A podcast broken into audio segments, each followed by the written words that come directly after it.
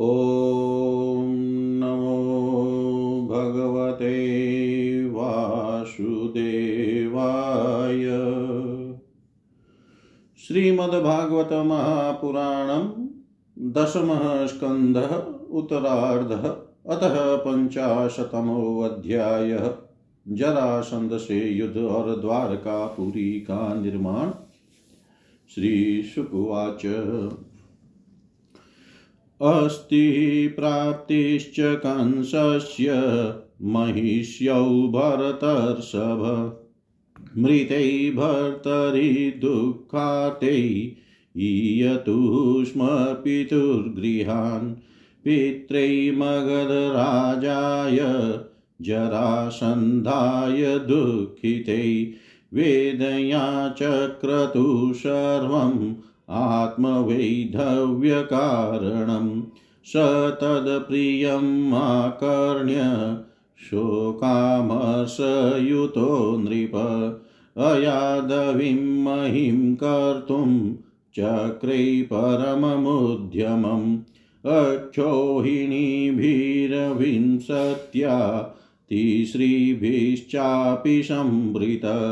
यदुराजधानीं मथुरां न्यरुणत् दिशं निरीक्षय तद्बलं कृष्ण उद्वेल्मिव सागरं स्वपुरं तेन संरुद्धं स्वजनं च भयाकुलं चिन्तयामाश भगवान् हरिकारणमानुष तदेशकालानुगुणं स्वावतारप्रयोजनम् अनिष्यामि बलं ह्येतत् भुवि भारं समाहितं मागधेन समानीतं वश्यानां सर्वभूभुजाम् अक्षोहिणीभिः भटाश्वरथकुञ्जरै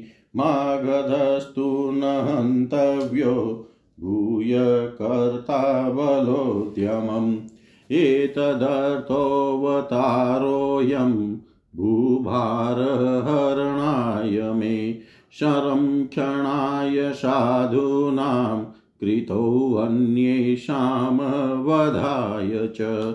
अन्योऽपि धर्मरक्षायै देहसम्भ्रियते मया विरामायाप्यधर्मस्य काले प्रभवत क्वचित्।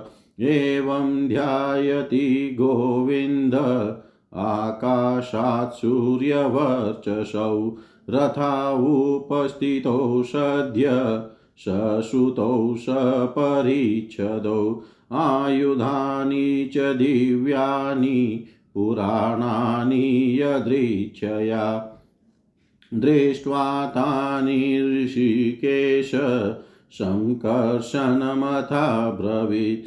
पश्यार्यव्यसनं प्राप्तं यदूनां त्वावतां प्रभो।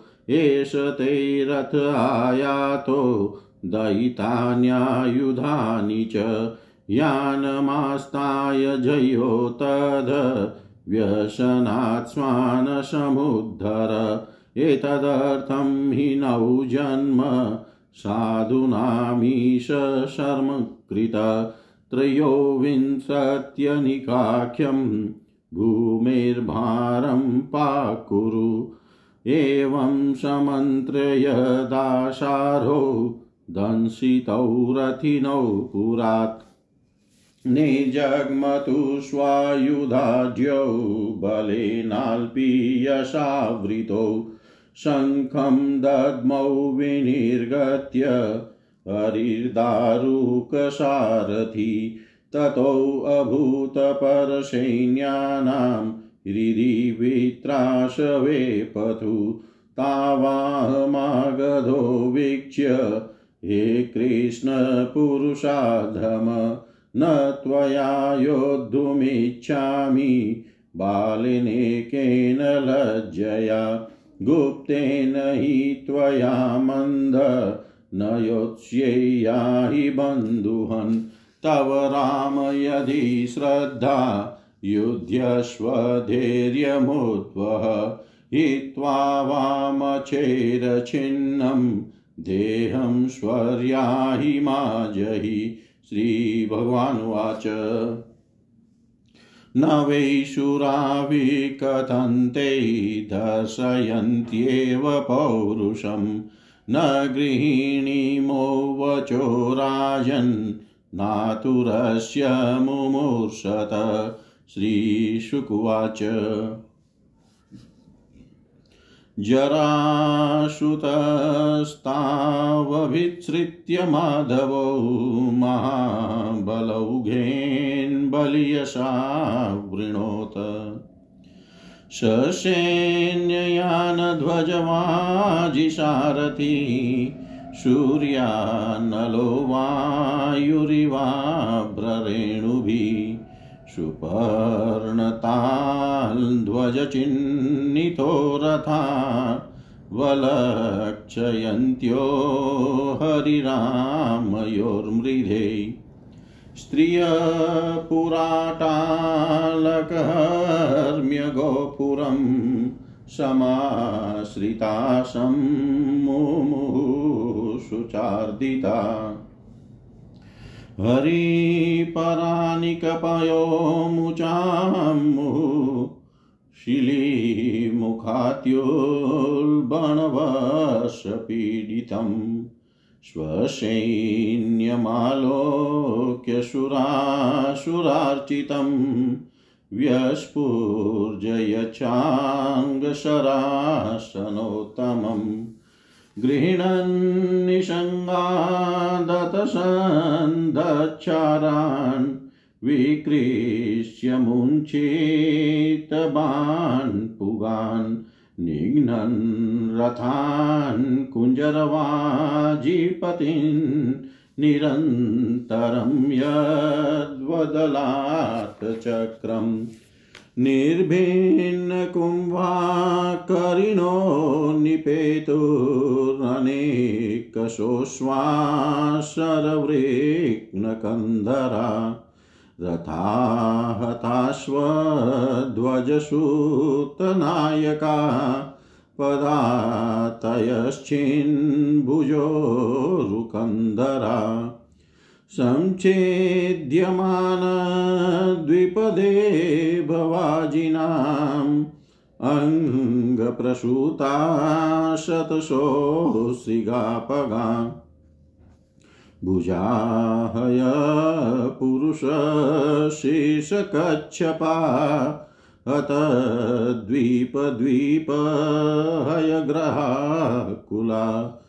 करोरुमीना नरकेशसेवला धनुस्तरङ्गायुधगुल्मशङ्कुला अचूरिकावर्तभयानकामहं मणिप्रवेकाभरणाश्म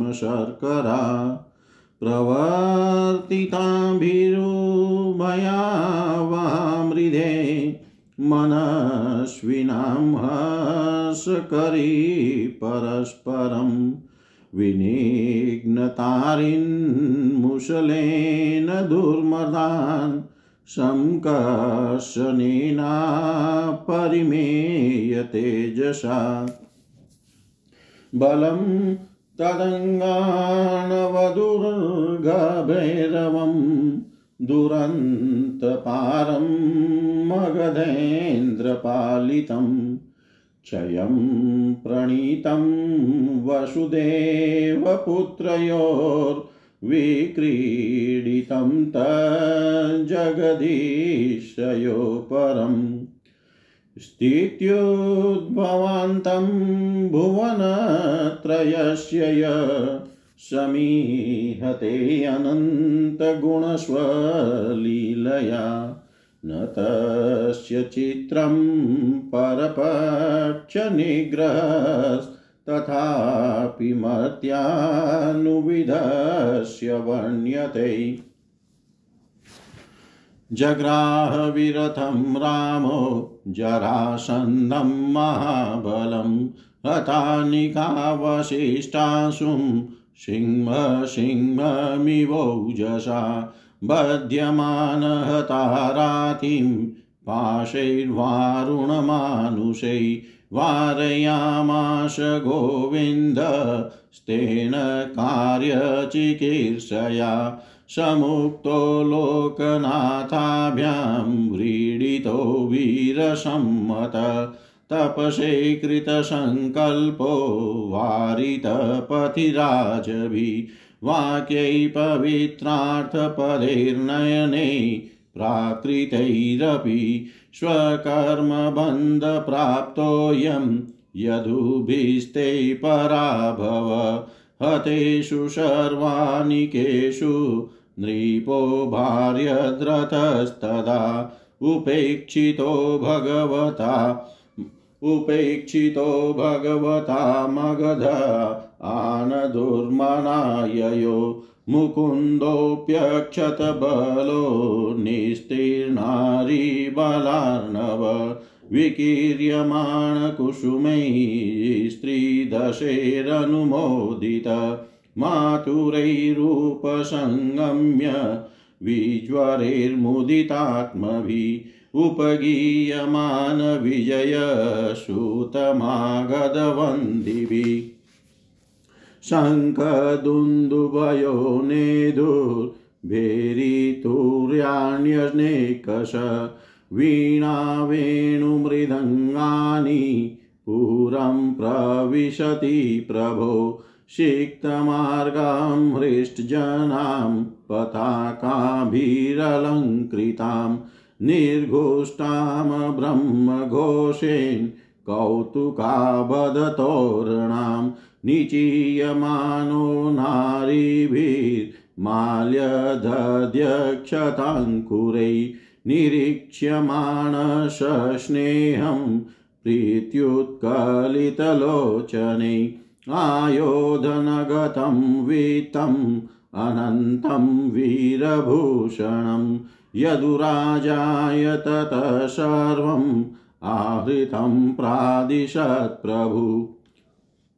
एवं सप्तदश कृत्वा त्वावत्यक्षोहिणी बल युयुधे मागधो राजा यदुभिकृष्णपालितै अक्षीणवस्तद्बलं सर्वं वृष्णय कृष्णतेजसा हतेषु स्वेष्वनिकेषु त्यक्तोऽयादरिभिर्नृप अष्टादशं सङ्ग्रामे आगामिनि तदन्तरा नारदप्रेषितो वीरो यवनप्रत्यदृश्यत रुरोदमथुरामेत्य तिस्त्रीभिर्मलेक्षकोटिभिः नृलोके चाप्रतिद्वन्द्वौ वृष्णीं श्रुत्वात्मसंहितान् तं दृष्ट्वा चिन्तयत्कृष्ण शङ्कर्षन्सहायवान् अहो यदूनां वृजिनं प्राप्तं हयुभयतो महत्। यवनोऽयं निरुन्धे अस्मानद्य तावन्महाबल मागधोऽप्यद्य वाश्वो वा परश्वो वागमिष्यति। आवयोर्युध्यतोरस्य यद्यागन्ता जरासुत। बन्धुन वधिष्यत्यत्वा निष्यतेष्वपुरं बलि। तस्मादद्य विद्यास्यामो दुर्गं द्विपददुर्गमम् तत्र ज्ञातिनः समाधाय यवनं घातयामहे। इति सम्मन्त्र्य भगवान् दुर्गं द्वादशयोजनम्। अन्तः समुद्रे नगरं कृत्स्नाद्भुतम् दृश्यते यत्र हि त्वाष्ट्रं विज्ञानं शिल्पनिपुणम् रथ्या चत्वरविधिभिर्यथा वास्तु शुरद्रुममलतोध्यान् विचित्रोपवनान्वितम् हेमशृङ्गेरदिविस्पृग्विस्फाटिकाटलगौपुरै राजतारकुटैकौष्ठैर्हेमकुम्भैरलङ्कृतै रत्नकूटैर्गृहैर्हेमैर्मामर्कतस्थलै वास्तोष्पतीनाम च निर्मितं चातुर्वर्ण्यजनाकीर्णं यदुदेव गृहोलसत् सुधर्मां पारिजातं च महेन्द्रप्राहिणोद्धरे यत्र चावस्थितो मर्त्यो मर्त्यधर्मेण युज्यते श्यामेककर्णान् वरुणो हयाञ्चुक्लान् मनोजवान् अष्टौ निधिपतिकोशान् लोकपालो निजोदयान्। यद यद भगवता दत्तम् आधिपत्यं स्वसिद्धये। सर्वं प्रत्यर्पयामाशुर्हरो भूमिगते नृप। तत्र योगप्रभावेन नीत्वा सर्वजनं हरि। प्रजापालेन रामेण कृष्णशमनुमन्त्रित निर्जगामपुरद्वारात् पद्ममालिनिरायुध। निर्जगामपुरद्वारात् पद्ममालिनिरायुध। जय जय श्रीमद्भागवते महापुराणे पारमहंस्यां संहितायां दशमस्कन्धे उत्तरार्धे। दुर्गनिवेशनं नाम पञ्चाशतमोऽध्यायः। सर्वं श्रीशां सदाशिवार्पणम् अस्तु। ॐ विष्णवे नमः विष्णवे नमः विष्णवे नमः। पंचाशतमो अध्याय जरासंध से युद्ध और द्वारका पूरी का निर्माण, हिंदी भावार श्री सुखदेव जी कहते हैं, भरत भरत वंश शिरोमणि परीक्षित, कंस की दो रानियाँ थी, अस्थि और प्राप्ति। पति की मृत्यु से उन्हें बड़ा दुख हुआ और वे अपने पिता की राजधानी में चली गई। उन दोनों का पिता था मगध राज जरासंध। उससे उन्होंने बड़े दुख के साथ अपने विधवा होने के कारणों का वर्णन किया। परीक्षित यह प्रिय समाचार सुनकर पहले तो जरासंध को बड़ा शोक हुआ। परंतु पीछे वह क्रोध से तिल मिला उठा। उसने यह निश्चय करके कि मैं पृथ्वी पर एक भी यदुवंशी नहीं रहने दूँगा। युद्ध की बहुत बड़ी तैयारी की और तेईस अक्षोहिणी सेना के साथ यदुवंशियों की राजधानी मथुरा को चारों ओर से घेर लिया।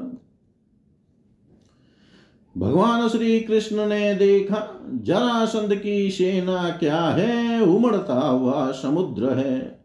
उन्होंने यह भी देखा कि उसने चारों ओर से हमारी राजधानी घेर ली है और हमारे स्वजन तथा पूर्वासी भयभीत हो रहे हैं। भगवान श्री कृष्ण पृथ्वी का भार उतारने के लिए ही मनुष्य का सा वेश धारण किए हुए हैं। अब उन्होंने विचार किया कि मेरे अवतार का क्या प्रयोजन है और इस समय इस स्थान पर मुझे क्या करना चाहिए? उन्होंने सोचा, यह बड़ा अच्छा हुआ कि मगध राज जरासंध ने अपनी अर्धिनस्त नरपतियों की पैदल घुड़सवार रथी और हाथियों से युक्त कई अक्षौणी सेना इकट्ठी कर ली है। यह सब तो पृथ्वी का भार ही जुट कर मेरे पास आ पहुँचा है, मैं इसका नाश करूँगा। परंतु अभी मगधराज जरासंध को नहीं मारना चाहिए, क्योंकि वह जीवित रहेगा तो फिर से असुरों की बहुत सी सेना इकट्ठी कर लाएगा।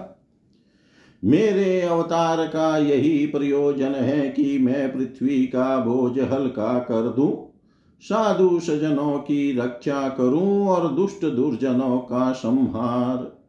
समय समय पर धर्म रक्षा के लिए और बढ़ते हुए अधर्म को रोकने के लिए मैं और भी अनेकों शरीर ग्रहण करता हूँ। परीक्षित भगवान श्री कृष्ण इस प्रकार विचार कर ही रहे थे कि आकाश से सूर्य के समान चमकते हुए दो रथ आ पहुँचे। उनमें युद्ध की सारी सामग्रियाँ सुसज्जित थी और दो सारथी उन्हें हाँक रहे थे। इसी समय भगवान के दिव्य और सनातन आयुध भी अपने आप वहाँ आकर उपस्थित हो गए। उन्हें देख कर भगवान श्री कृष्ण ने अपने बड़े भाई बलराम जी से कहा, भाई जी, आप बड़े शक्तिशाली हैं। इस समय जो यदुवंशी आपको ही अपना स्वामी और रक्षक मानते हैं। जो आपसे ही सनात हैं, उन पर बहुत बड़ी विपत्ति आ पड़ी है। देखिए, यह आपका रथ है और आपके प्यारे आयुध हल मुसल भी आ पहुँचे हैं। अब आप इस रथ पर सवार होकर शत्रु सेना का संहार कीजिए और अपने स्वजनों को इस विपत्ति से बचाइए। भगवान साधुओं का कल्याण करने के लिए ही हम दोनों ने अवतार ग्रहण किया है। अतः अब आप यह तेईस सेना पृथ्वी का यह विपुल भार नष्ट कीजिए। भगवान श्री कृष्ण और बलराम जी ने यह सलाह करके कवच धारण किए और रथ पर सवार होकर वे मथुरा से निकले। उस समय दोनों भाई अपने अपने आयुध लिए हुए थे और छोटी सी सेना उनके साथ साथ चल रही थी। श्री कृष्ण का रथ हाँक रहा था। दारुक पूरी से बाहर निकलकर उन्होंने अपना पाँच जन्य शंख बजाया। उनके शंख की भयंकर ध्वनि सुनकर शत्रु पक्ष की सेना के वीरों का हृदय डर के मारे थर्रा उठा। उन्हें देख कर मगधराज जरासंध ने कहा, पुरुषाधम कृष्ण, तू तो अभी नीरा बच्चा है। अकेले तेरे साथ लड़ने में मुझे लाज लग रही है। इतने दिनों तक तू न जाने कहाँ कहाँ छिपा फिरता था। मंद, तू तो अपने मामा का हत्यारा है, इसलिए मैं तेरे साथ नहीं लड़ सकता। जा मेरे सामने से भाग जा। बलराम, यदि तेरे चित में यह श्रद्धा हो कि युद्ध में मरने पर स्वर्ग मिलता है तो तू आ। हिम्मत बाँध कर मुझसे लड़। मेरे बाणों से छिन भिन हुए शरीर को यहाँ छोड़कर स्वर्ग में जा, अथवा यदि तुझ में शक्ति हो तो मुझे ही मार डाल। भगवान श्री कृष्ण ने कहा मगधराज राज जो शूरवीर होते हैं, वे तुम्हारी तरह डिंग नहीं हाँकते। वे तो अपना बल पौरुष ही दिखलाते हैं। देखो, अब तुम्हारी मृत्यु तुम्हारे सिर पर नाच रही है। तुम वैसे ही अकबक कर रहे हो, जैसे मरने के समय कोई सन्निपात का रोगी करे। बकलो, मैं तुम्हारी बात पर ध्यान नहीं देता। श्री सुखदेव जी कहते हैं, परीक्षित, जैसे वायु बादलों से सूर्य को और धुएँ से आग को ढक लेती है, किंतु वास्तव में वे ढकते नहीं, उनका प्रकाश फिर फैलता ही है। वैसे ही मगध राज जरासंध ने भगवान श्री कृष्ण और बलराम के सामने आकर अपनी बहुत बड़ी बलवान और अपार सेना के द्वारा उन्हें चारों ओर से घेर लिया। यहाँ तक कि उनकी सेना रथ ध्वजा घोड़ों और सारथियों का दिखना भी बंद हो गया। मथुरापुरी की स्त्रियाँ अपने महलों की अटारियों, छज्जों और फाटकों पर चढ़कर युद्ध का कौतुक देख रही थी। जब उन्होंने देखा कि युद्ध भूमि में भगवान श्री कृष्ण की गरुड़ चिन्ह से चिन्हित और बलराम जी की ताल चिन्ह से चिन्हित ध्वजा वाले रथ नहीं दिख रहे हैं तब वे शोक के आवेग से मूर्छित हो गई। जब भगवान श्री कृष्ण ने देखा कि शत्रु सेना के वीर हमारी सेना पर इस प्रकार बाणों की वर्षा कर रहे हैं, मानो बादल पानी की अनगिनत बूंदे बरसा रहे हो और हमारी सेना उससे अत्यंत पीड़ित, व्यथित हो रही है।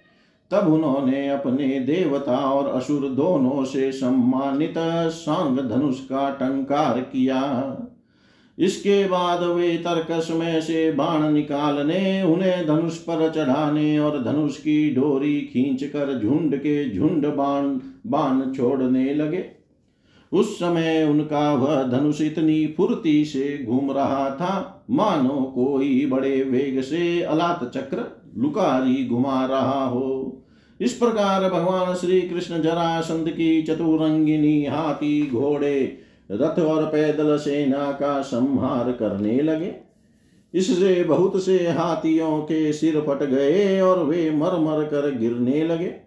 बाणों की बोछार से अनेकों घोड़ों के सिर धड़ से अलग हो गए। घोड़े, ध्वजा, सारथी और रथियों के नष्ट हो जाने से बहुत से रथ बेकाम हो गए। पैदल सेना की बाहें जांगे और सिर आगी, आदि अंग प्रत्यंग कट कट कर गिर पड़े।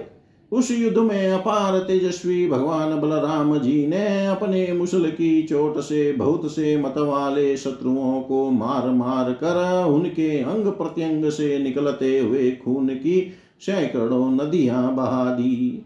कहीं मनुष्य कट रहे हैं तो कहीं हाथी और घोड़े छटपटा रहे हैं। उन नदियों में मनुष्यों की भुजाएँ सांप के समान जान पड़ती और सिर पर, सिर इस प्रकार मालूम पड़ते, मानो कछुओं की भीड़ लग गई हो। मरे हुए हाथी दीप जैसे और घोड़े ग्राहों के समान जान पड़ते। हाथ और जांगे मछलियों की तरह मनुष्यों के केश से वार के समान धनुष तरंगों की भांति और अस्त्र शस्त्र लता एवं तिनकों के समान जान पड़ते। ढाले ऐसी मालूम पड़ती, मानो भयानक भंवर हो। बहुमूल्य मणिया और आभूषण पत्थर के रोड़ों तथा कंकड़ों के समान बहे जा रहे थे।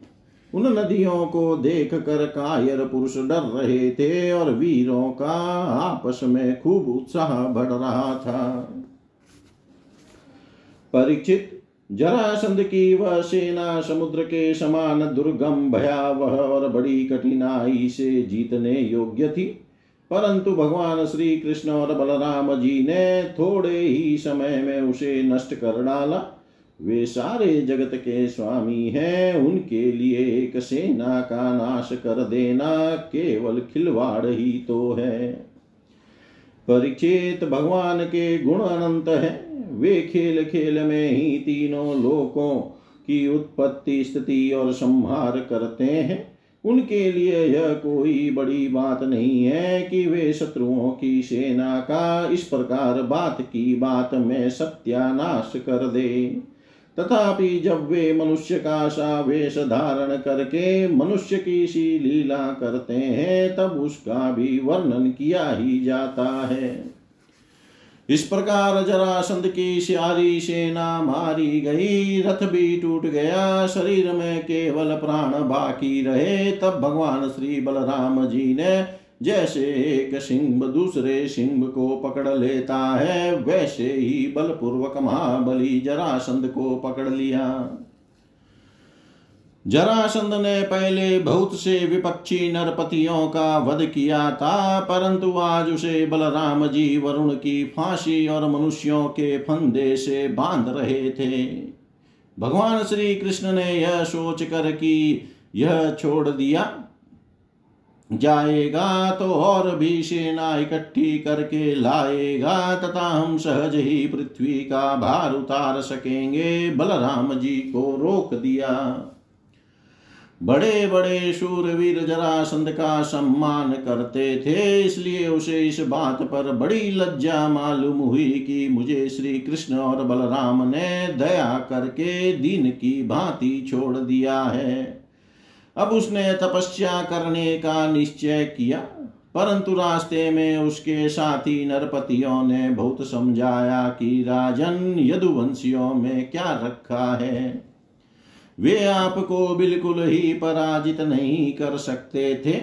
आपको प्रारब्ध वश ही नीचा देखना पड़ा है। उन लोगों ने भगवान की इच्छा फिर विजय प्राप्त करने की आशा आदि बतला कर तथा लौकिक दृष्टांत एवं युक्तियाँ दे दे कर यह बात समझा दी कि आपको तपस्या नहीं करनी चाहिए।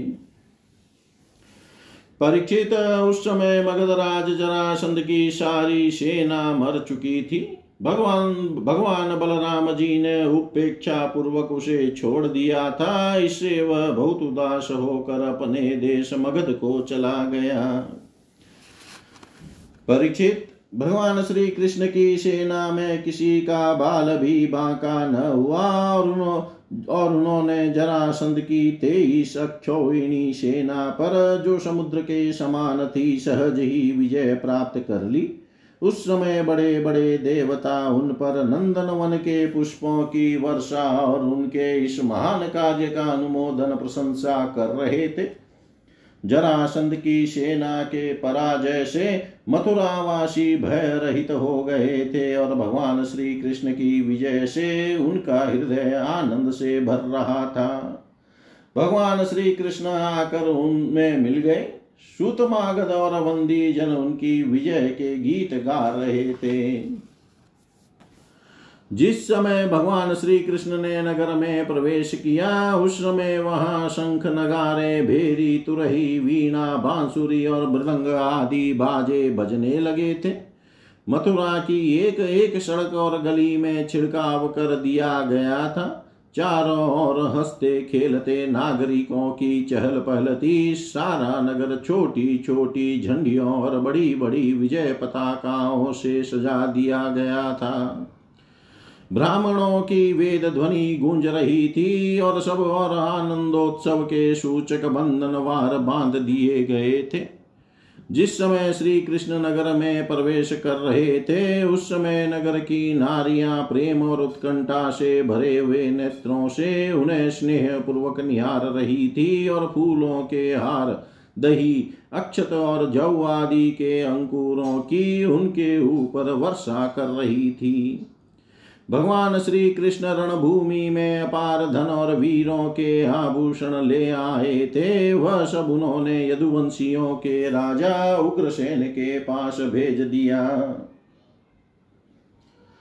परीक्षित, इस प्रकार सत्रह बार तेईस तेईस अक्षोहिणी सेना इकट्ठी करके मगधराज जरासंध ने भगवान श्री कृष्ण के द्वारा सुरक्षित यदुवंशियों से युद्ध किया। किंतु यादवों ने भगवान श्री कृष्ण की शक्ति से हर बार उसकी सारी सेना नष्ट कर दी। जब सारी सेना नष्ट हो जाती, तब यदुवंशियों के उपेक्षा पूर्वक छोड़ देने पर जरासंध अपनी राजधानी में लौट जाता। जिस समय अठारवा संग्राम छिड़ने ही वाला था, उसी समय नारद जी का भेजा हुआ वीर काल यवन दिखाई पड़ा। युद्ध में काल यवन के सामने खड़ा होने वाला वीर संसार में दूसरा कोई न था। उसने जब यह सुना कि यदुवंशी हमारे ही जैसे बलवान है और हमारा सामना कर सकते हैं, तब तीन करोड़ मलेच्छों की सेना लेकर उसने मथुरा को घेर लिया। काल यवन की यह समय चढ़ाई देख कर भगवान श्री कृष्ण ने बलराम जी के साथ मिलकर विचार किया।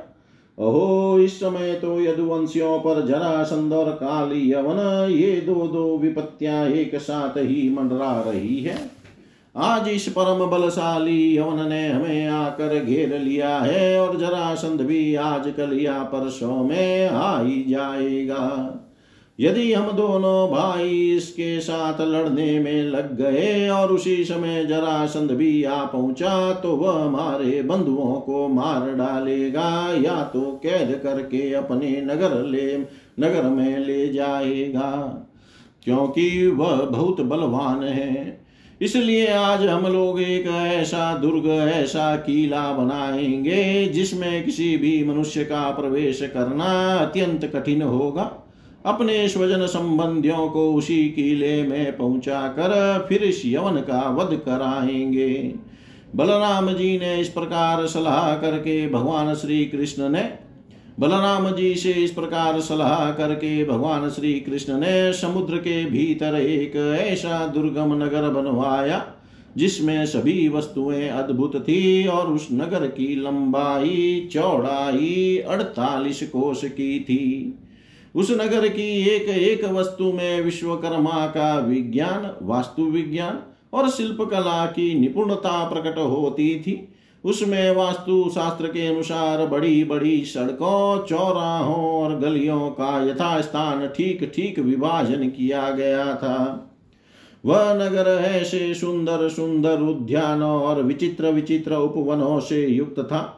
जिनमें देवताओं के वृक्ष और लताएँ लहलहाती रहती थी। सेना के इतने ऊँचे ऊँचे शिखर थे जो आकाश से बातें करते थे। स्फटिक मणि की अटारियाँ और ऊँचे ऊँचे दरवाजे बड़े ही सुंदर लगते थे। अन्न रखने के लिए चांदी और पीतल के बहुत से कोठे बने हुए थे, वहाँ के महल सोने के बने हुए थे और उन पर कामदार सोने के कलश सजे हुए थे। उनके शिखर रत्नों के थे तथा गचपन्ने की बनी हुई बहुत भली मालूम होती थी। इसके अतिरिक्त उस नगर में वास्तु देवता के मंदिर और छज्जे भी बहुत सुंदर सुंदर बने हुए थे। उसमें चारों वर्ण के लोग निवास करते थे और सबके बीच में यदुवंशियों के प्रधान उग्रसेन जी, वसुदेव जी, बलराम जी तथा भगवान श्री कृष्ण के महल जगमगा रहे थे। परीक्षित, उस समय देवराज इंद्र ने भगवान श्री कृष्ण के लिए पारी जात वृक्ष और सुधर्मा सभा को भेज दिया। वह सभा ऐसी दिव्य थी कि उसमें बैठे हुए मनुष्य को भूख, प्यास आदि मर्त्य लोक के धर्म नहीं छू पाते थे। वरुण जी ने ऐसे बहुत से श्वेत घोड़े भेज दिए, जिनका एक एक कान श्याम वर्ण का था और जिनकी चाल मन के समान तेज थी। धनपति कुबेर जी ने अपनी आठों निधियाँ भेज दी और दूसरे लोकपालों ने भी अपनी अपनी विभूतियाँ भगवान के पास भेज दी। परीक्षित, सभी लोकपालों को भगवान श्री कृष्ण ने ही उनके अधिकार से, अधिकार के निर्वाह के लिए शक्तियाँ और सिद्धियाँ दी है। जब भगवान श्री कृष्ण पृथ्वी पर अवतीर्ण होकर लीला करने लगे, तब सभी सिद्धियाँ उन्होंने भगवान के चरणों में समर्पित कर दी। भगवान श्री कृष्ण ने अपने समस्त स्वजन संबंधियों को अपनी अचिंत्य महाशक्ति योग माया के द्वारा द्वारका में पहुँचा दिया। शेष प्रजा प्रजा की रक्षा के लिए बलराम जी को मथुरापुरी में रख दिया और उनसे सलाह लेकर गले में कमलों की माला पहने बिना कोई अस्त्र शस्त्र लिए स्वयं नगर के बड़े दरवाजे से बाहर निकल आए। जय जय श्रीमद्भागवते महापुराणे पारमहंस्यां संहितायां दशम स्कन्धे उत्तरार्धे दुर्गनिवेशनं नाम पंचाशतमो पञ्चाशतमोऽध्यायः सर्वं श्रीशां सदाशिवार्पणम् अस्तु। ॐ विष्णवे नमः। ॐ विष्णवे नमः। ॐ विष्णवे नमः। श्रीमद्भागवतः दशम स्कन्धतेकपञ्चाशतमोऽध्याय काल यवन का भस्म होना मुचुकुंद की कथा श्री शुकवाच तं विलोक्य विनिष्क्रान्तमुज्जिहानमिवोडुपं दर्शनीयतमं श्यामं पीतकौशेयवाससं श्रीवत्सवक्षसं भ्राजत् कौस्तुभामुक्तकन्धरं पृथुदीर्घचतुर्बाहुं नवकञ्जारुणेक्षणम् नित्यप्रमुदितं श्रीमत्सुकपोलं शुचिस्मितं मुखारविन्दं बिभ्राणं स्फुरन्मकरकुण्डलं वासुदेवो हयामीति वासुदेवोऽयमिति पुमान् श्रीवत्सलाञ्छन चतुर्भुजोऽरविन्दाक्षो वनमाल्यति सुन्दर। लक्षणैर्नारदप्रोक्तैर्नान्यो भवितुमर्हति। निरायुधश्चलन् पद्भ्यां योत्स्येऽनेन निरायुध। इति निश्चित्य यवन प्राद्रवन्तं पराङ्मुखम्। अन्वधावजिघृक्षुस्तं दुरापमपि योगिनाम् हस्तप्राप्तमिवात्मानं हरिणाश पदे पदे नीतो दर्शयतां दूरं यवनेशोद्रिकन्दरं पलायनं यदुकूले जातस्य तव नोचितम् इति क्षिपननुगतो नैनं प्रापाहता शुभ।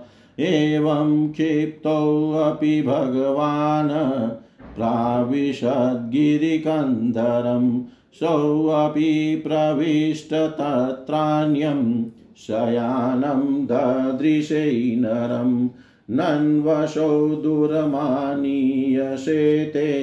दुरमानीयशेते मामियसाधुवत् इति मत्वाच्युतं मूढस्तं पदाशमताडयत् स उत्थाय चिरं सुप्त शन्नैरुन्मील्यलोचने दिशो विलोकयन् पार्श्वे तमद्राक्षिदवस्थितम् स तावतस्य रुष्टस्य दृष्टिपातेन भारत देहजेनाग्निना दग्धो भस्मसादभवक्षणात्। राजोवाच, को नाम स पुमान् ब्रह्मन्, कस्य किं वीर्य एव च?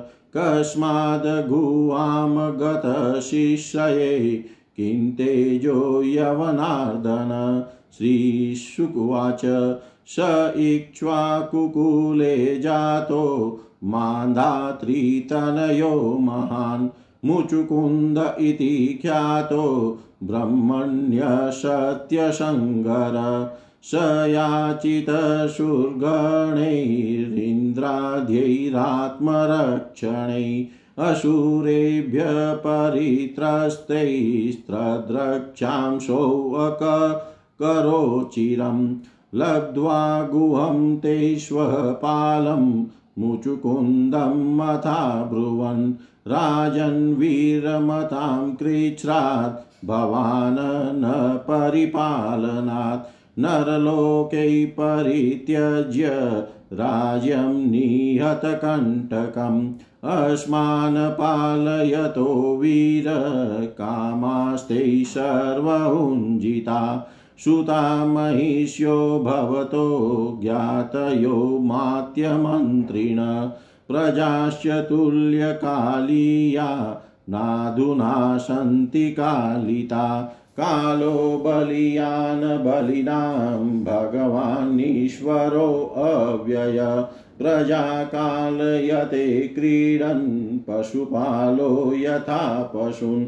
वरं वृणीष्व भद्रं ते रीतै कैवल्यमद्यन एक एवेश्वरस्तस्य भगवान् विष्णुरव्यय एवमुक्तः स वै देवानभिवन्द्य महायशा असै असैष्टगुहाविष्टो निद्रया देवदत्तया स्वापं यातं यस्तु मध्ये बोधये त्वामचेतन। स त्वया दृष्टमात्रस्तु भस्मीभवतु तत्क्षणात्। यवने भस्मशानीते भगवान् सात्वतर्षभ आत्मानं दर्शयामाश मुचुकुन्दाय धीमते। तमालोक्य घनश्यामं पीतकौशेयवाशसं श्रीवत्सवक्षसं भ्राजत् कौस्तुभेन विराजितं। चतुर्भुजं रोचमानं वैजयन्त्या च मालया। चारुप्रशनवदनं स्फुरन्मकरकुण्डलम्। प्रेक्षणीयं नृलोकस्य सानुरागास्मिते क्षणम् अपि च वयसं मत मृगेन्द्रोदारविक्रमम् पर्यपृच्छन्महाबुधिस्तेजसा तस्य दर्शित शङ्कितशनकैराजा दुर्धसमिव तेजसा मुचुकुन्द उवाच को भवानिह सम्प्राप्तो विपिने गिरिगव्यरै पदभ्यां पद्मपलाशाभ्यां विचरस्युरुकण्टकै। किं स्वीतेजस्विनां तेजो भगवान् वा विभावसु। सूर्यः सोमो महेन्द्रो वा लोकपालोऽपरोऽपि वा। मन्ये त्वां देवदेवानां त्रयाणां पुरुषर्ष पुरुषर्भम यदबादशे गुहाद्वान्तं प्रदीपप्रभया यथा शुश्रुतामवलिकम् अस्माकं नरपुङ्गव स्वजन्मकर्मगोत्रं वा कथ्यतां यदि रोचते वयं तु पुरुषव्याघ्र ऐक्षवाकाक्षत्रबन्धव मुचुकुन्द इति प्रोक्तो यौवनाश्वात्मज प्रभो चिरप्रजागरश्रान्तो, निद्रयोपहतेन्द्रिय, शयेऽस्मिन् विजने कामं केनाप्युत्थापितोऽधुना सोऽपि भस्मीकृतो नूनम् आत्मीयेनेव पाप्मना। अनन्तरं भवान् श्रीमान् लक्षितोऽमित्रशातन तेजसा तेऽविषयेण भूरि द्रष्टुं न शक्नुम। हतौ जशो महाभाग माननीयोऽसि देहिनाम्। एवं सम्भाषितो राज्ञा भगवान् भूतभावन प्रत्याह प्रसन्नवाण्या मेघनादगभीरया। श्रीभगवानुवाच जन्मकर्माभिधानानि सन्ति मे अङ्गसहस्रश।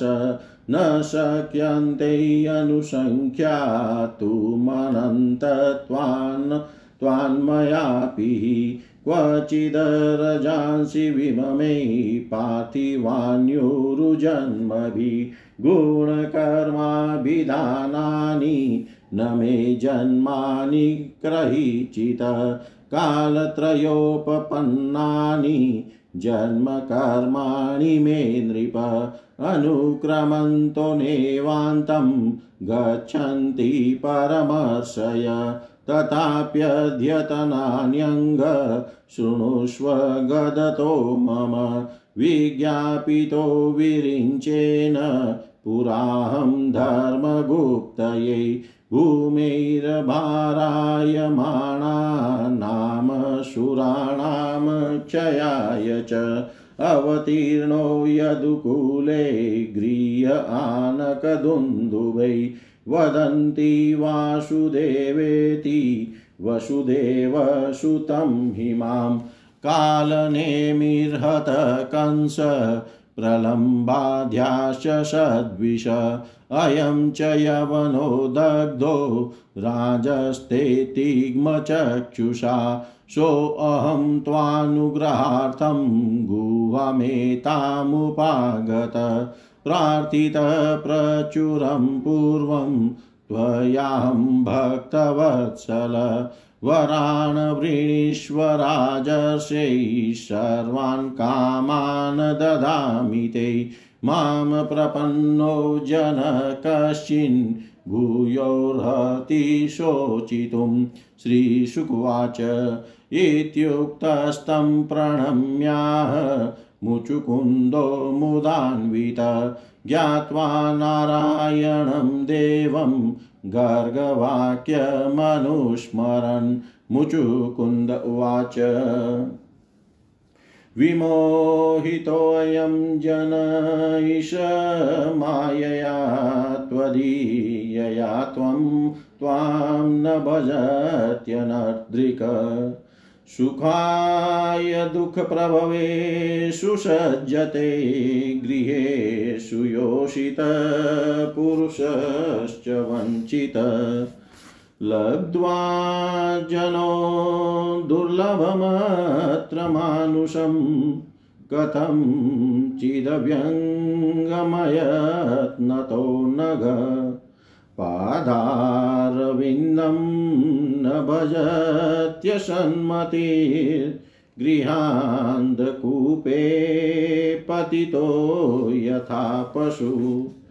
ममेश कालो जितनिष्फलो गतो राज्यश्रियो नद्मदस्य भूपते मत्यात्मबुद्धैषु तदारकोशभूर्वासज्यमानस्य दुरन्तचिन्तया।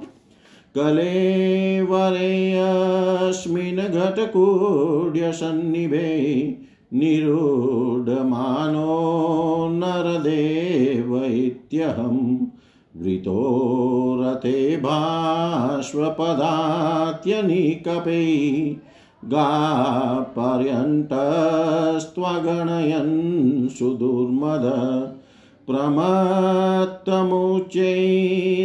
कृत्य चिन्तया प्रवृद्धलोभं विषयेषु लालसम् त्वं प्रमतः सहसाभिपद्यसे चूले लिहानो अहिरीवाकुमन्तक पुरारतिरें परिष्कृतैश्चरन् मतङ्गजैर्वा नरदेवसङ्गित स एव कालेन दुरत्येन ते कलेवरो विक्रिमी भस्मसंगित निर्जित्यदिक्चक्रमभूतविग्रहो वरासनस्तसमराजवन्दित गृहेषु मेथुन्यसुखेषु योषितां क्रीडा मृगपुरुष ईशनीयते करोति कर्माणि तपसुनिष्ठितो निवृत्तभोगस्तदपेक्षया ददत्।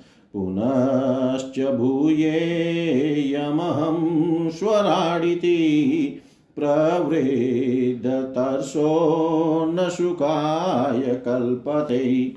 भवापवर्गो भ्रमतो यदा भवेत्। जनस्य तर्याच्युतशतसमागम शतसङ्गमो यरहि तदेव सद्गतो परावरेशे त्वयि जायते मति।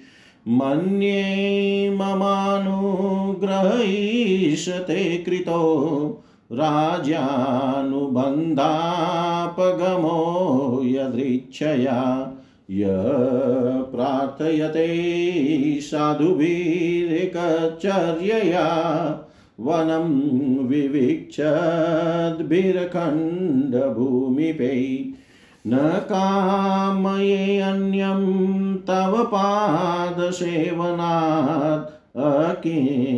अकिञ्चन प्रार्थ्यतमाद्वरं विभो आराध्य कस्त्वामयपवर्गदं हरे वृणीत आर्यो वरमात्मबन्धनम् तस्माद्विसृज्याशिषैष सर्वतो रजस्तमसत्त्वगुणानुबन्धना निरञ्जनं निर्गुणं द्वयं परं त्वां ज्ञाप्तिमात्रं पुरुषं व्रजाम्यहम् चिरमिह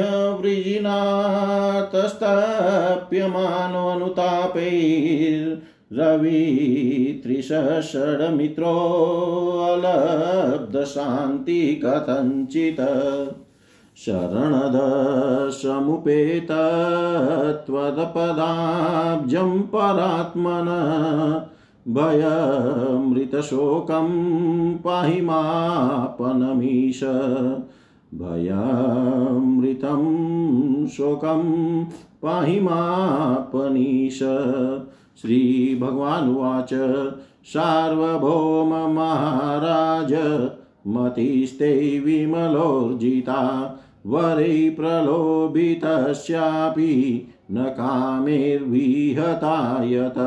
प्रलोभितो वरेर्यत्वं प्रमादाय विधितत। न धीर्मयेकभक्तानामाशीर्भिर्भिद्यते क्वचित् युञ्जनानां भक्तानां प्राणायामादिभिर्मन अक्षीणवासनं राजन् दृश्यते पुनरुत्थितं विचरस्व महिं कामं मय्यावेशितमानस अस्त्वेव नित्यधातुभ्यं भक्तिर्मयन्नपायिनी क्षात्रधर्मस्थितो जन्तुन्यवधिर्मृगयादिभिः समाहितस्तत्तपसा जय्यागं मधुपाश्रित जन्मन्यन्तरे राजन् सर्वभूतसुहृतम् भूत्वा द्विजवरस्त्वं वै मामुपेष्यसि केवलं भूत्वा द्विजवरस्त्वं वै मामुपेष्यसि केवलं जय जय श्रीमद्भागवते महापुराणे पारमहंस्यां संहितायां दशमस्कन्धे उत्तरार्धे मुचुकुन्दस्तुतिर्नामेकपञ्चाशतमोऽध्यायः। सर्वं श्रीशां सदाशिवार्पणम् अस्तु। ॐ विष्णवे नमः। ॐ विष्णवे नमः। ॐ विष्णवे नमः। एक पंचाशतमो अध्याय का भस्म होना मुचुकुंद की कथा हिंदी भावार्थ। श्री सुखदेव जी कहते हैं, प्रिय परीक्षित जिस समय भगवान श्री कृष्ण मथुरा नगर के मुख्य द्वार से निकले, उस समय ऐसा मालूम पड़ा मानो पूर्व दिशा से चंद्रोदय हो रहा हो। उनका श्यामल शरीर अत्यंत ही दर्शनीय था। उस पर रेशमी पिताम्बर की छटा निराली ही थी। वक्ष स्थल पर स्वर्ण रेखा के रूप में श्री वत्स चिन्ह शोभा पा रहा था। और गले में कौस्तुभ मणि जगमगा रही थी। चार भुजाएँ थी जो लंबी लंबी और कुछ मोटी मोटी थी। हाल के खिले हुए कमल के समान कोमल और रतनारे नेत्र थे।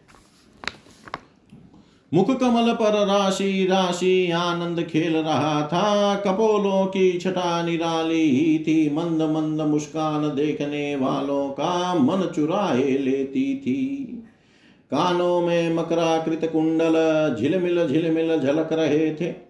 उन्हें देख कर कालियवन ने निश्चय किया कि यही पुरुष वासुदेव है। क्योंकि नारद जी ने जो जो लक्षण बतलाए थे वक्ष स्थल पर श्री वत्स का चिन्ह चार भुजाएँ, कमल के से नेत्र, गले में वनमाला और सुंदरता की सीमा, वे सब इसमें मिल रहे हैं। इसलिए यह कोई दूसरा नहीं हो सकता। इस समय यह बिना किसी अस्त्र शस्त्र के पैदल ही ओर चला आ रहा है। इसलिए मैं भी इसके साथ बिना अस्त्र शस्त्र के ही लड़ूँगा। ऐसा निश्चय करके जब काल यवन भगवान श्री कृष्ण की ओर दौड़ा, तब वे दूसरी ओर मुँह करके रणभूमि से भाग चले और उन योगी दुर्लभ प्रभु को पकड़ने के लिए काल यवन उनके पीछे पीछे दौड़ने लगा। रण छोड़ भगवान लीला करते हुए भाग रहे थे। काली यवन पग पग पर यही समझता था कि अब पकड़ा, तब पकड़ा। इस प्रकार भगवान उसे बहुत दूर एक पहाड़ की गुफा में ले गए। कालियवन पीछे से बार बार आक्षेप करता कि, अरे भाई, तुम परम यशस्वी यदुवंश में पैदा हुए हो। तुम्हारे इस प्रकार युद्ध छोड़कर भागना उचित नहीं। परंतु अभी उसके अशुभ निशेष नहीं हुए थे, इसलिए वह भगवान को पाने में समर्थ न हो सका। उसके आक्षेप करते रहने पर भी भगवान उस पर्वत की गुफा में घुस गए। उनके पीछे काल यवन भी घुसा।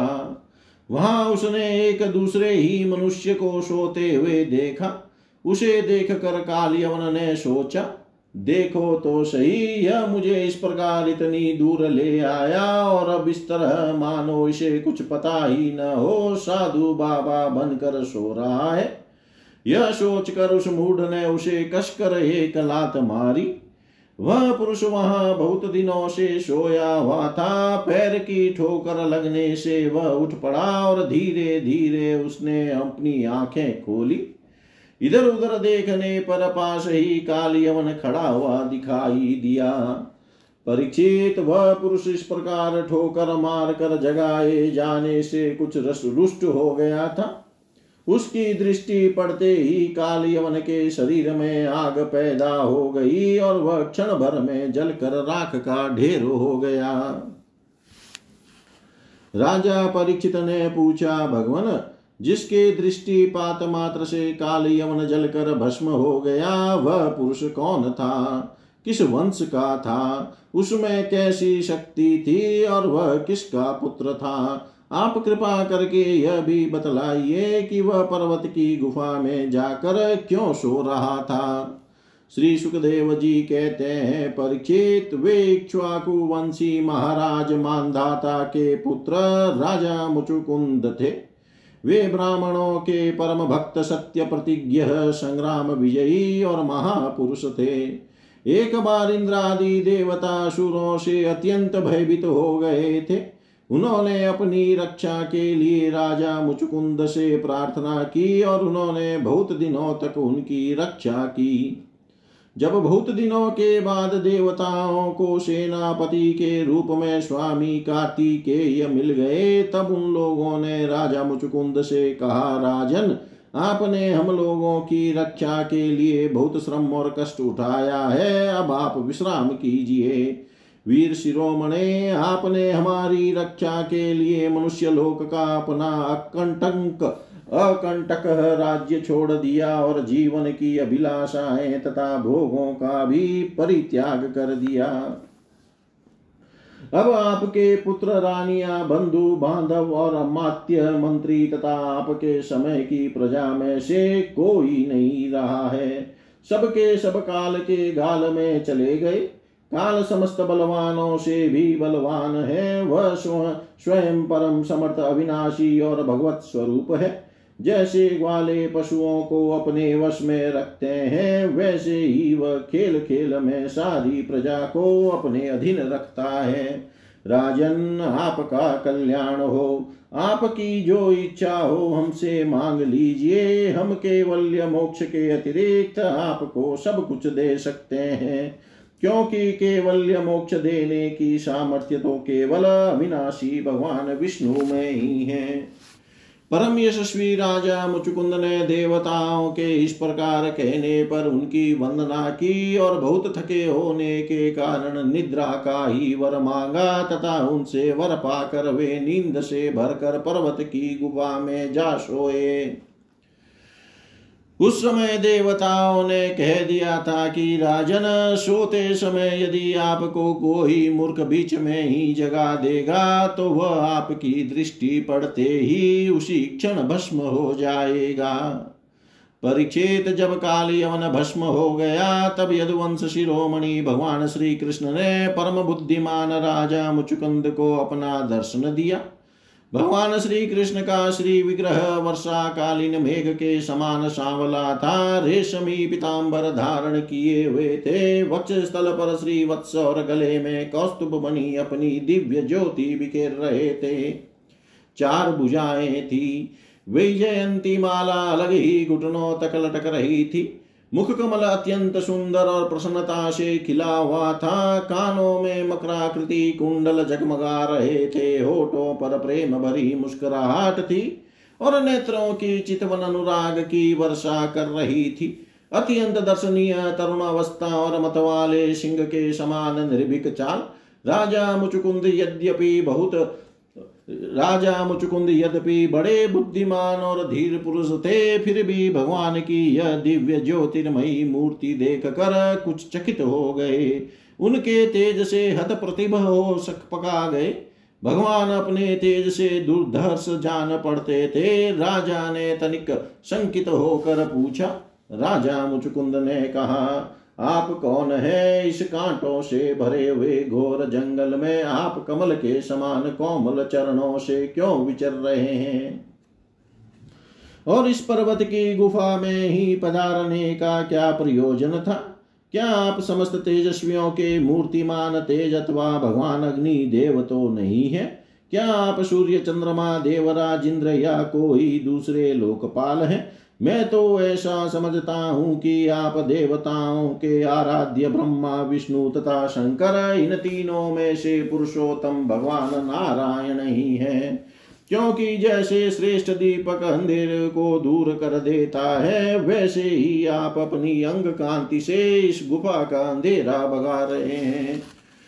पुरुष श्रेष्ठ, यदि आपको रुचे तो हमें अपना जन्म कर्म और गोत्र बतलाइए। क्योंकि हम सच्चे हृदय से उसे सुनने के इच्छुक हैं। और पुरुषोत्तम, यदि आप हमारे बारे में पूछे तो हम इक्ष्वाकु वंशी क्षत्रिय हैं। मेरा नाम है मुचुकुंद और प्रभु, मैं यूनाश्व नंदन महाराज मानधाता का पुत्र हूँ। बहुत दिनों तक जागते रहने के कारण मैं थक गया था। निद्रा ने मेरी समस्त इंद्रियों की शक्ति छीन ली थी। उन्हें बेकाम कर दिया था। इसी से मैं इस निर्जन स्थान में निर्द्वंद सो रहा था। अभी अभी किसी ने मुझे जगा दिया। अवश्य उसके पापों ने ही उसे जलाकर भस्म कर दिया है। इसके बाद शत्रुओं के नाश करने वाले परम सुंदर आपने मुझे दर्शन दिया। महाभाग, आप समस्त प्राणियों के माननीय हैं। आपके परम दिव्य और असह्य तेज से मेरी शक्ति खो गई है। मैं आपको बहुत देर तक देख भी नहीं सकता। जब राजा मुचुकुंद ने इस प्रकार कहा, तब समस्त प्राणियों के जीवन दाता भगवान श्री कृष्ण ने हँसते हुए मेघ ध्वनि के समान गंभीर वाणी से कहा, भगवान श्री कृष्ण ने कहा, प्रिय मुचुकुंद, मेरे हज़ारों जन्म कर्म और नाम है, वे अनंत है। इसलिए मैं भी उनकी गिनती करके नहीं बतला सकता। यह संभव है कि कोई पुरुष अपने अनेकों जन्मों में पृथ्वी के छोटे छोटे धूल कणों की गिनती कर डाले, परंतु मेरे जन्म गुण, कर्म और नामों का, नामों को कोई कभी किसी प्रकार नहीं गिन सकता। राजन सनक संदन आदि परमर्षि गण मेरे त्रिकाल सिद्ध जन्म और कर्मों का वर्णन करते रहते हैं, परंतु कभी उनका पार नहीं पाते। प्रिय मुचुकुंद ऐसा होने पर भी मैं अपने वर्तमान जन्म, कर्म और नामों का वर्णन करता हूँ। सुनो, पहले ब्रह्मा जी ने मुझसे धर्म की रक्षा और पृथ्वी के भार बने हुए असुरों का संहार करने के लिए प्रार्थना की थी। उन्हीं की प्रार्थना से मैंने यदुवंश में वसुदेव जी के यहाँ अवतार ग्रहण किया है। अब मैं वसुदेव जी का पुत्र हूँ, इसलिए लोग मुझे वासुदेव कहते हैं। अब तक मैं काल नेमी असुर का, जो कंस के रूप में पैदा हुआ था, तथा प्रलंब आदि अनेकों साधु द्रोही असुरों का संहार कर चुका हूँ। राजन यह काल यवन था जो मेरी ही प्रेरणा से तुम्हारी चिक तीक्ष्ण दृष्टि पड़ते ही भस्म हो गया। वही मैं तुम पर कृपा करने के लिए ही इस गुफा में आया हूँ। तुमने पहले मेरी बहुत आराधना की है और मैं हूँ भक्त वत्सल इसलिए राजर से तुम्हारी जो अभिलाषा हो, मुझसे मांग लो। मैं तुम्हारी सारी लालसा अभिलाषाएँ पूर्ण कर दूँगा। जो पुरुष मेरी शरण में आ जाता है, उसके लिए फिर ऐसी कोई वस्तु नहीं रह जाती जिसके लिए वह शोक करे। श्री सुखदेव जी कहते हैं, जब भगवान श्री कृष्ण ने इस प्रकार कहा, तब राजा मुचुकुंद को वृद्ध गर्ग का यह कथन याद आ गया कि यदुवंश में भगवान अवतीर्ण होने वाले हैं। वे जान गए कि ये स्वयं भगवान नारायण है। आनंद से भरकर उन्होंने भगवान के चरणों में प्रणाम किया और इस प्रकार स्तुति की। मुचकुंद ने कहा, प्रभो, जगत के सभी प्राणी आपकी माया से अत्यंत मोहित हो रहे हैं। वे आपसे विमुख होकर अनर्थ में ही फंसे रहते हैं और आपका भजन नहीं करते। वे सुख के लिए घर गृहस्थी के उन झंझटों में फंस जाते हैं, जो सारे दुखों के मूल स्रोत है। इस तरह स्त्री और पुरुष सभी ठगे जा रहे हैं। इस पाप रूप संसार से सर्वता रहित प्रभो, यह भूमि अत्यंत पवित्र कर्म भूमि है। इसमें मनुष्य का जन्म होना अत्यंत दुर्लभ है। मनुष्य जीवन इतना पूर्ण है कि उसमें भजन के लिए कोई भी असुविधा नहीं है। अपने परम सौभाग्य और भगवान की अहेतुक कृपा से उसे अनायास ही प्राप्त करके भी जो अपनी मति गति असत संसार में ही लगा देते हैं और तुच्छ विषय सुख के लिए ही सारा प्रयत्न करते हुए घर गृहस्थी के अंधेरे कुएँ में पड़े रहते हैं। भगवान के चरण कमलों की उपासना नहीं करते, भजन नहीं करते, वे तो ठीक उस पशु के समान है जो तुच्छ तृण के लोभ से अंधेरे कुएँ में गिर जाता है। भगवान मैं राजा था। राज्य लक्ष्मी के मद से मैं मतवाला हो रहा था। इस मरने वाले शरीर को ही तो मैं आत्मा अपना स्वरूप समझ रहा था। और राजकुमार, रानी, खजाना और पृथ्वी के लोभ मोह में ही फंसा हुआ था। उन वस्तुओं की चिंता दिन रात मेरे गले लगी रहती थी। इस प्रकार मैंने जीवन का यह मूल्य समय बिल्कुल निष्सफल व्यर्थ चला गया।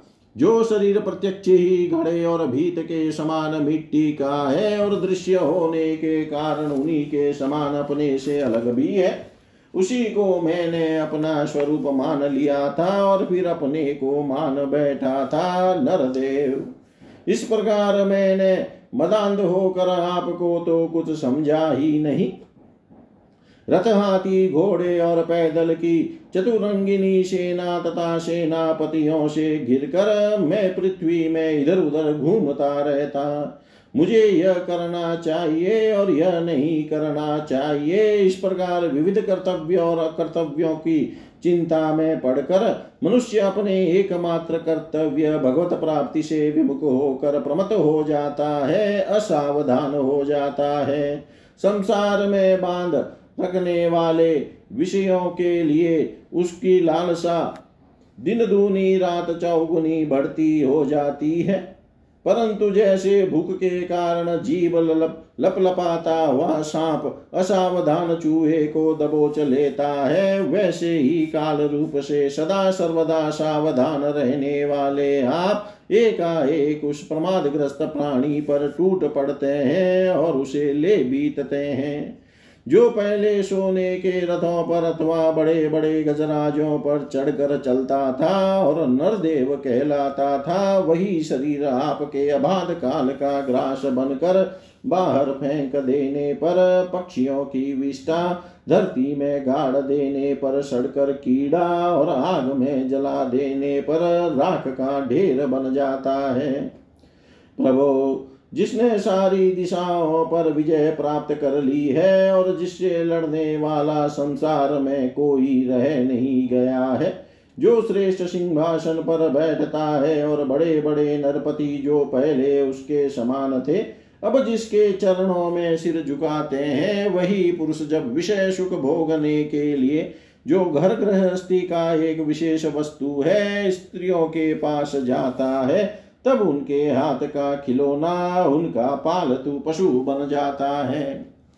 बहुत से लोग विषय भोग छोड़कर पुनः राज्य आदि भोग मिलने की इच्छा से ही दान पुण्य करते हैं और मैं फिर जन्म लेकर सबसे बड़ा परम स्वतंत्र सम्राट हूँ। ऐसी कामना रखकर तपस्या में भली भांति स्थित हो। शुभ कर्म करते हैं। इस प्रकार जिसकी तृष्णा बढ़ी हुई है, वह कदापि सुखी नहीं हो सकता। अपने स्वरूप में एक रस स्थित रहने वाले भगवान जीवन आदि काल से जन्म मृत्यु रूप संसार के चक्कर में भटक रहा है। जब उस चक्कर से छूटने का समय आता है, तब उसे सत्संग प्राप्त होता है। यह निश्चय है कि जिस क्षण सत्संग प्राप्त होता है, उसी क्षण संतों के आश्रय कार्य कारण रूप जगत के एकमात्र स्वामी आप में जीव की बुद्धि अत्यंत दृढ़ता से लग जाती है। भगवान, मैं तो ऐसा समझता हूँ कि आपने मेरे ऊपर परम अनुग्रह की वर्षा की क्योंकि बिना किसी परिश्रम के अनायास ही मेरे राज्य का बंधन टूट गया। साधु स्वभाव के चक्रवर्ती राजा भी जब अपना राज्य छोड़कर एकांत में भजन साधन करने के उद्देश्य से वन में जाना चाहते हैं, तब उसके ममता बंधन से मुक्त होने के लिए बड़े प्रेम से आपसे प्रार्थना किया करते हैं। अंतर्यामी प्रभो आपसे क्या छिपा है? मैं आपके चरणों की सेवा के अतिरिक्त और कोई भी वर नहीं चाहता, क्योंकि जिनके पास किसी प्रकार का संग्रह, परिग्रह नहीं है अथवा जो उसके अभिमान से रहित है, वे लोग भी केवल उसी के लिए प्रार्थना करते रहते हैं। भगवान भला बतलाइए तो सही मोक्ष देने वाली या देने वाले आपकी आराधना करके ऐसा कौन श्रेष्ठ पुरुष होगा जो अपने को बांधने वाले सांसारिक विषयों का वर मांगे? इसलिए प्रभो, मैं सत्व गुण रजो गुण और तमो गुण से संबंध रखने वाली समस्त कामनाओं को छोड़कर केवल माया के लेश मात्र संबंध से रहित गुणातीत, एक अद्वितीय चित स्वरूप परम पुरुष आपकी शरण ग्रहण करता हूँ। भगवान, मैं अनादि काल से अपने कर्म फलों को भोगते भोगते अत्यंत आर्त हो रहा था। उनकी दुखद ज्वाला रात दिन मुझे जलाती रहती थी। मेरे छह शत्रु, पाँच इंद्रियों और एक मन कभी शांत न होते थे। उनके विषयों की, उनकी विषयों की प्यास बढ़ती ही जा रही थी। कभी किसी प्रकार एक क्षण के लिए भी मुझे शांति न मिली। शरणदाता, अब मैं आपके भय, मृत्यु और शोक से रहित चरण कमलों की शरण में आया हूँ। सारे जगत के एकमात्र स्वामी, परमात्मन, आप मुझ शरणागत की रक्षा कीजिए। परमात्मन, आप मुझ शरणागत की रक्षा कीजिए। परमात्मन, आप मुझ शरणागत की रक्षा कीजिए। भगवान श्री कृष्ण ने कहा, सार्वभौम महाराज, तुम्हारी मति तुम्हारा निश्चय बड़ा ही पवित्र और ऊँची कोटि का है। यद्यपि मैंने तुम्हें बार बार वर देने का प्रलोभन दिया, फिर भी तुम्हारी बुद्धि कामनाओं के अधीन न हुई।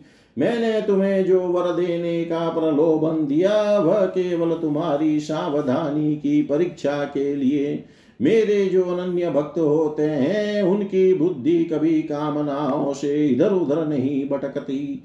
जो लोग मेरे भक्त नहीं होते, वे चाहे प्राणायाम आदि के द्वारा अपने मन को वश में करने का कितना भी प्रयत्न क्यों न करे, उनकी वासनाएँ क्षीण नहीं होती और राजन, उनका मन फिर से विषयों के लिए मचल पड़ता है। तुम अपने मन और सारे मनोभावों को मुझे समर्पित कर दो, मुझमें लगा दो और फिर स्वचंद रूप से पृथ्वी पर विचरण करो। मुझमें तुम्हारी विषय वासना शून्य निर्मल भक्ति सदा बनी रहेगी।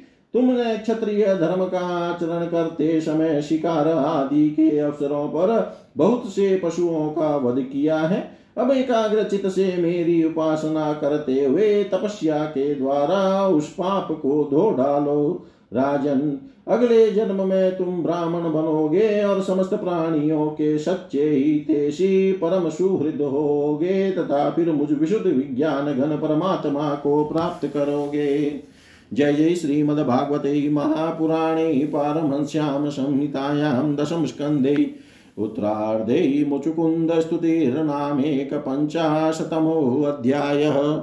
सर्वं श्रीशां सदाशिवार्पणम् अस्तु। ॐ विष्णवे नमः विष्णवे नमः विष्णवे नमः।